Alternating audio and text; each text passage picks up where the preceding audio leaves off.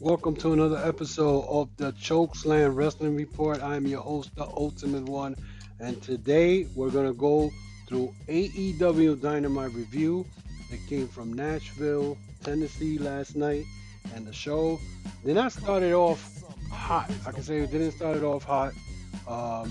It was the fallout from Full Gear that happened this past Saturday. So pretty much, they started off the show showing Kenny Omega coming in through the locker room.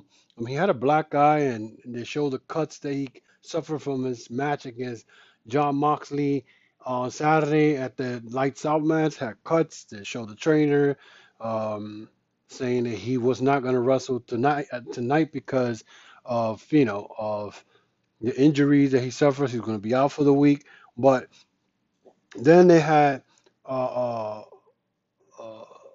match where it was Michael Nakazawa against John Moxley. And if you saw the video, they showed John, when Kenny Omega was in the locker, he was going inside the locker.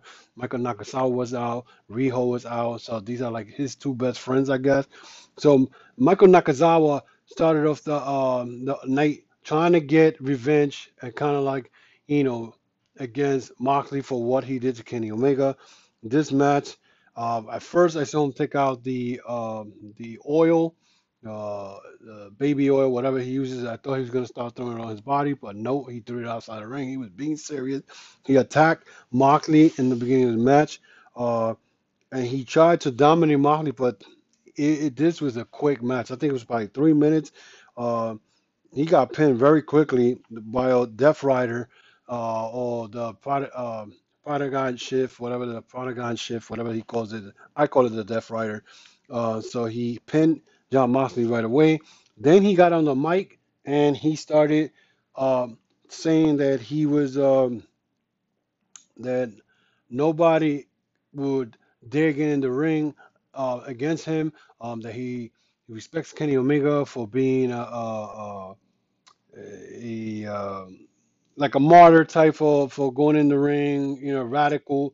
That was the word I was trying to use, radical, because he stepped in the ring, so he respects Kenny Omega for that, but the Kenny Omega will never be the same again. So pretty much, Moxley threw out a challenge to anybody who dare steps in the ring against him. So it was kind of, at first when I started watching it, I'm like, who's going to be crazy enough to go into the ring with him and do the stuff that he does. But later on in the night, we'll find out who he was. Then the next match was Dark Order versus Jurassic Express. Of course, Jurassic Express is not the Jurassic Express when you don't have Luchasaurus in the match. As you guys know, Luchasaurus has been out of action with a tight hamstring issues. The Dark Order, pretty much this match, it was Marko Stunt and Jungle Boy facing the Dark Order. This match, I could tell you that you knew the Dark Order was going to win this match because of the size of Marko Stunt. Evil Uno dropped a freaking senton on Marko Stunt, and I thought he killed him because the Marko Stunt is so small, but he was able to get out because it's a little small body. He was able to move out. And then Stu Grayson did a senton on Marko on the edge of the ring last night. So this was like crazy stuff that I was seeing. Dark Order just took control of this match. They kept isolating Marko through the whole match. Finally, Marko did the hot tag on Jungle Boy, and the crowd went crazy for him. He hit a neck breaker on one, I think it was Grayson. But then, they didn't do much because you knew that Dark Order was too much for these two guys, especially when Marko Stunt. So they took advantage again. Marko Stunt, I think Jungle Boy tried to, he leaped out of the ring and he got caught or whatever. But Evil Uno and Stu Grayson took advantage of Marko Stunt by himself. So they hit the fatality on Marko. And then all of a sudden, who knew? Evil Uno went and grabbed the mic. I was like, wow, he's going to actually do a promo. And he started mocking Marko, telling him, I'll give it up for a guy who has, the balls or the tenacity to get in the ring. He forced He fought his butt off on this match. And then all of a sudden, he decided to tell Marko Stunt he could join the Dark Order, be one of the Creepers. He gave him a mask. All of a sudden, Jungle Boy came in the ring and decided, you're not gonna, you're not gonna put the mask on him. He's not joining you, whatever. And then the Creepers decided to attack Jungle Boy and beat on him while I think Stu Grayson and Evil Uno looked on. All of a sudden, Luchasaurus appeared, I mean, I was like, wait a minute, this guy's supposed to be hurt. But the Creepers came out of nowhere trying to go after him, and he hit one guy so hard. The guy jumped on him and bounced off the body of Luchasaurus. And then once Luchasaurus came in the ring, three of the Creepers tried to pretty much like he was trying to cover up for the Dark Order, like trying to be protector. Luchasaurus did a roundhouse kick, knocked all three of them out. And then he grabbed Stu Grayson and he chokeslammed him. And to the delight of the fans, and everybody went crazy. Luchasaurus is a very popular guy, and him and Jungle Boy should be the team that should be there. But since he's been hurt, they pulled Marko Stunt. And so that was the end of that match and that segment. But it was great. So far, the show started out great. It was great. I loved it. Anyway, we will be right back after these messages. If you haven't heard about Anchor, it's the easiest way to make a podcast. Let me explain. It's free. There's creation tools that allow you to record and edit your podcast right from your phone or computer. Anchor will distribute your podcast for you, so it can be heard on Spotify, Apple Podcasts, and many more. You can make money from your podcast with no minimal listenership. It's everything you need to make a podcast in one place. Download the free Anchor app or go to anchor.fm to get started. And we're back. The next match, it was Shawn Spears, Peter Avalon, and Darby Allin. A three-way. Kind of surprised me because I was like, okay, they're having a three-way? For why? And Peter Avalon, again, I said this on several times. Peter Avalon, I feel bad for him. He has not won a match at all through the time he's been with AEW. Since AEW was his Double or Nothing, this guy's never won a match. Peter Avalon, again, in the middle of a match between Darby Allin and Shawn Spears. The fans were chanting really much for Darby. Darby took advantage of the match very quickly with quickness and everything. He took control of it.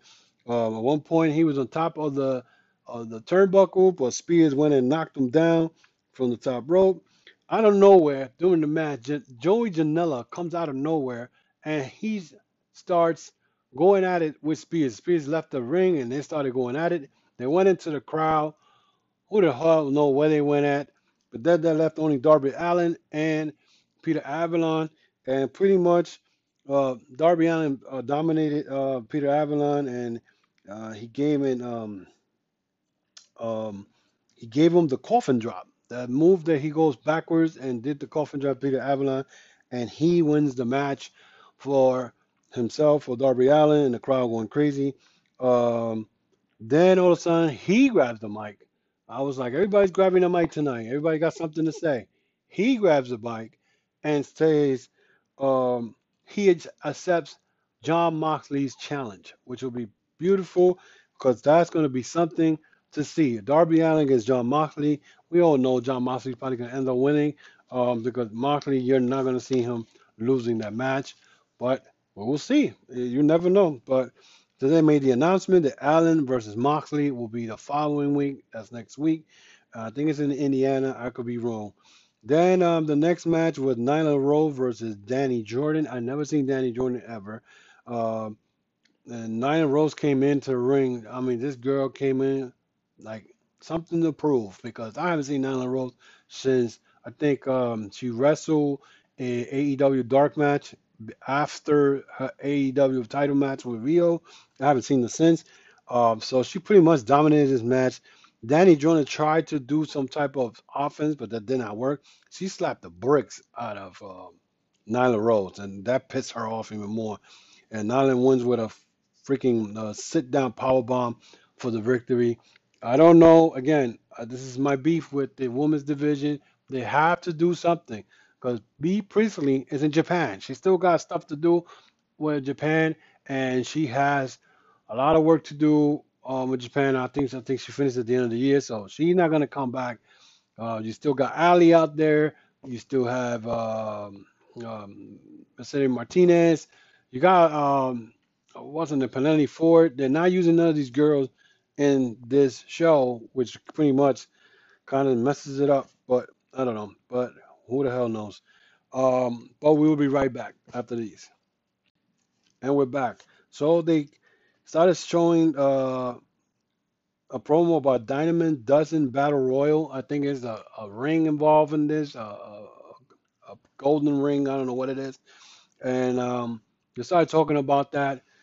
Then all of a sudden, Tony Schiavone is with Ali, and they're talking about how Ali's talking about how great she feels. She's looking forward to stepping in the ring. And out of nowhere, you see in the background, Brandi Rose,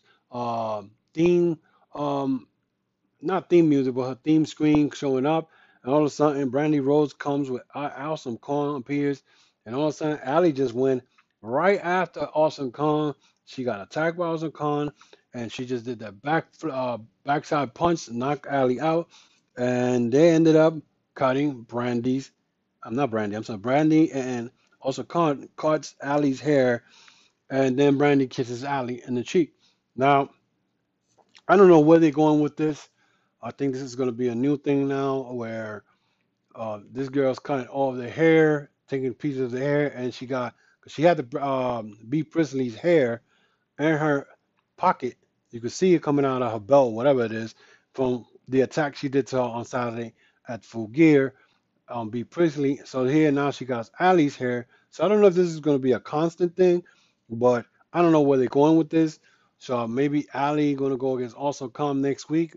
Never know. We will see. So something to look forward to. Then we had Le Champion, Chris Jericho, pop out in a promo. He comes out, and all of a sudden, while he's talking, MJF pops out. Well, before that, we hear Cody Rhodes' entrance. Everybody's thinking, wait a minute, Cody Rhodes is not supposed to be here. And they show his great entrance that I love. All of a sudden, MJF pops out. MJF then goes into the ring, tells Chris Jericho, I got something to get off my chest. He starts talking about how MJF claimed that Cody's all about himself. He doesn't care for other people. That he was trying to keep him down, and it's his thumb. It's not to keep him down. But then all of a sudden, him and Jericho starts going back and forth in a promo. We're talking about if he heard that Chris Jericho wants MJF to join the inner circle. Same back. Chris Jericho said the same thing. At one point, MJF called Chris Jericho Christopher.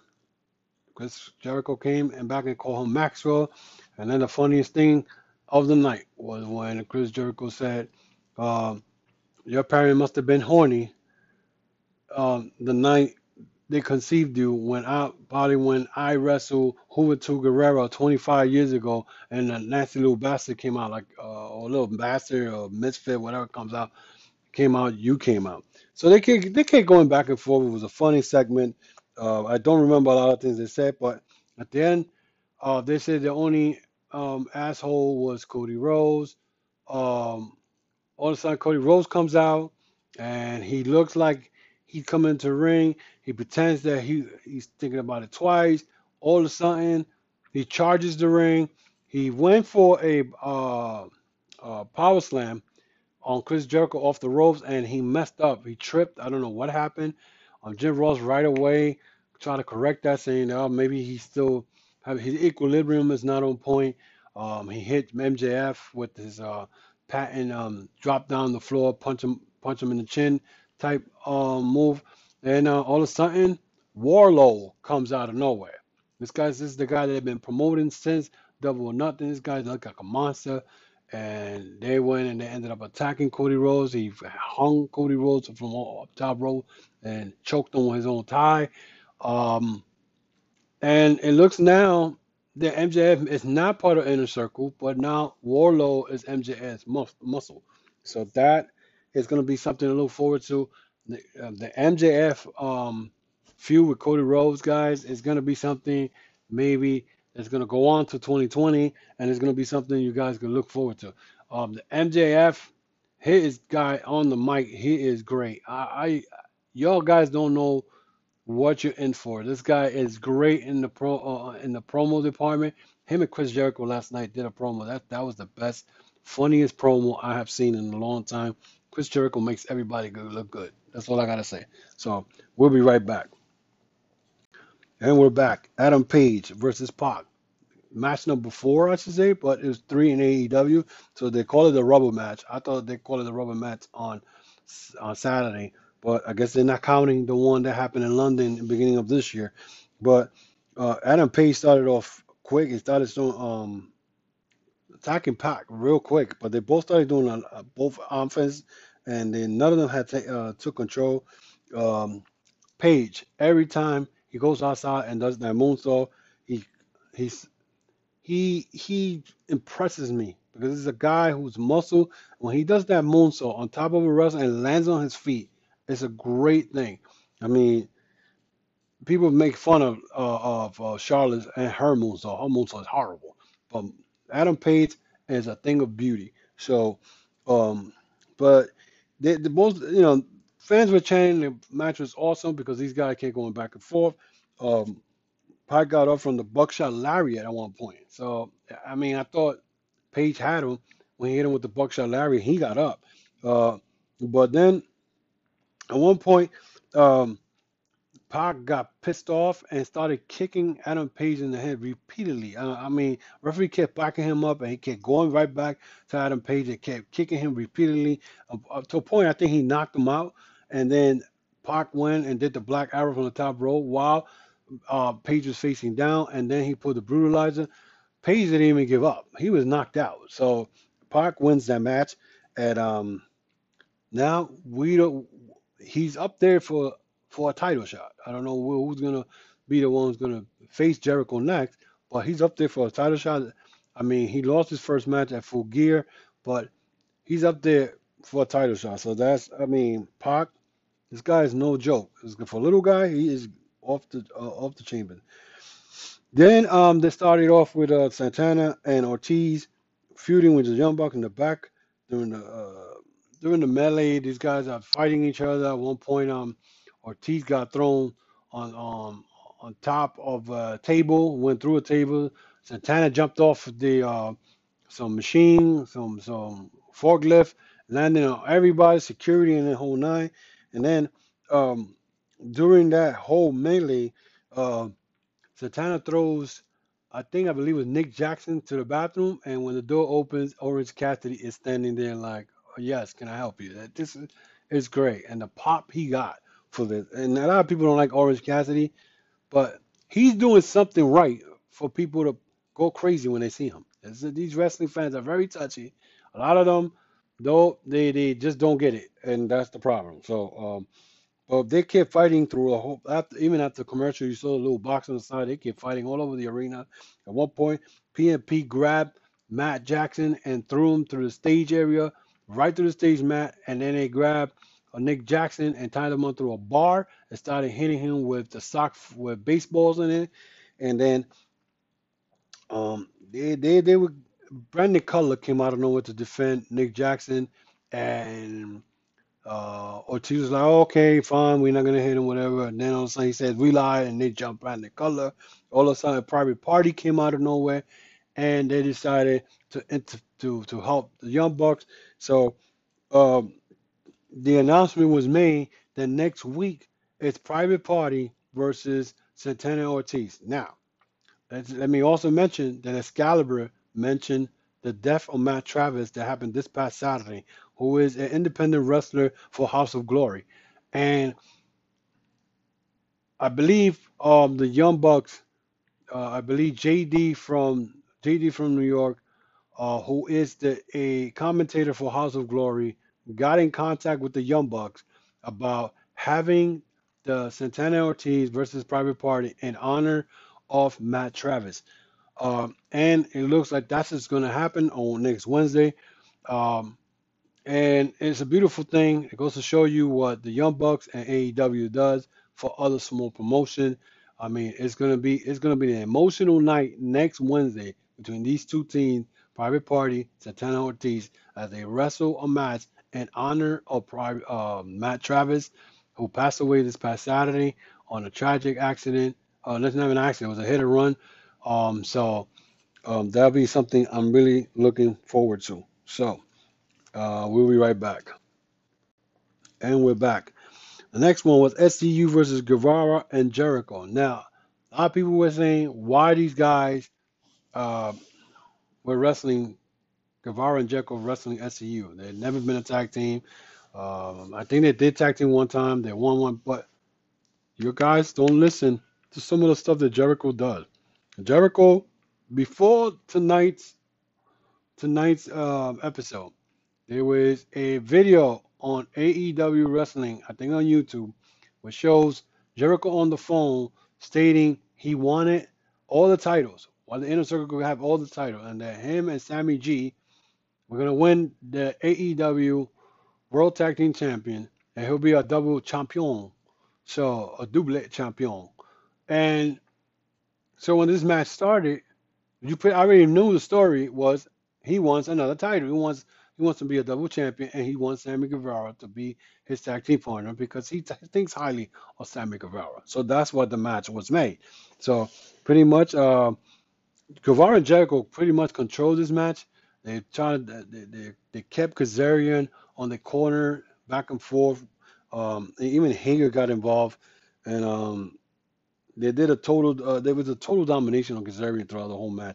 At one point when Hager pulled Kazarian into, I think, outside the ring. Christopher Daniels jumped Hager and started pounding on him, but then Hager got control of Christopher Daniels, and he just flung them to the barricades, and Christopher Daniels hit hard. So I'm like, wow. So, but then that's... the one thing that I give Sammy Guevara is a good wrestler. He hit a Spanish fly standing. This is amazing. This guy, every time I see him, he does wonders. This guy's not, he's arrogant, but he's good at what he does. And then, so Scorpio got the hot tag. He went back and forth with Jericho. Jericho slapped the daylights out of Scorpio because I think he had Sammy Guevara in a dragon sleeper type of thing, and Jericho slapped the bricks out of Scorpio. But at the end, Scorpio ended up rolling Jericho for the pin, giving Jericho his first loss on a roll up, and Jericho went bananas. He got pissed, throwing stuff around. So now my thing is, Jericho just pinned the world champ. I mean, Jericho just got pinned, and he's the world champion. And Scorpio Sky, who's a tag team champion, what that tells me, are they gonna do some type of a single run on him and then leave Daniels and Kazarian as tag team? But this is probably after they lose the belts. Who knows? But this whole show was pretty good, and I know a lot of people were complaining about the Moxley and the Moxley Omega stuff, but guys, you guys are complaining about a match that was kind of hardcore and it was kind of brutal, but let's not forget, a lot of you guys saw the Mick Foley against Undertaker match at Hell in a Cell back in 1998. You've seen matches between, I think it was Terry Funk and Cactus Jack. There was a couple of WrestleManias where I think Edge speared Mick Foley through a table. Come on, guys. You act like you never seen stuff like this. Mick Foley used to do the worst thing. I mean, him falling off a cage 20 feet above the ground. You're going to tell me that that's not one of your best favorite matches of all time. So when you guys complain about John Moxley versus Kenny Omega, it was too brutal. You had to turn it off. Stop lying.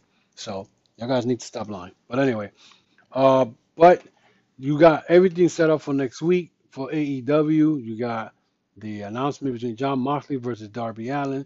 Then you're going to have the Private Party versus Santana Ortiz in honor of Matt Travis. This is going to be something looking forward to. AEW did a great AEW did a great Fallout event last night. Pretty much shows you how it's done. WWE never gets it. They still, I don't know, they're backwards. I don't know why. They've been around longer than anybody. But AEW show you how the Fallout from a pay-per-view looks like. It's great. It sets up other matches. Again, the only problem I have is the women's division that they have. They really look like they're not even really working for that. They just throw in anything. That's my only beef with AEW right now. I think they need to bring a secondary belt. Maybe the not North American title, because WWE has that. Maybe, I don't know, the AEW Intercontinental Champion, or who knows. They need a second belt. So you got guys like Peter Avalon, Darby Allin, Shawn Spears, your mid-card guys. Go for something so they can move up the ranking. Makes more sense. But we'll see. I mean, AEW, to me, as right now, they're not making me say, oh, I don't really want to watch this. This is boring. Every week, I'm invested into wanting to watch what's going to happen the following week. So it's not like what's going on with WWE. They do stuff and you be like, I don't want to see this. I'm gonna turn it off, go watch basketball or something.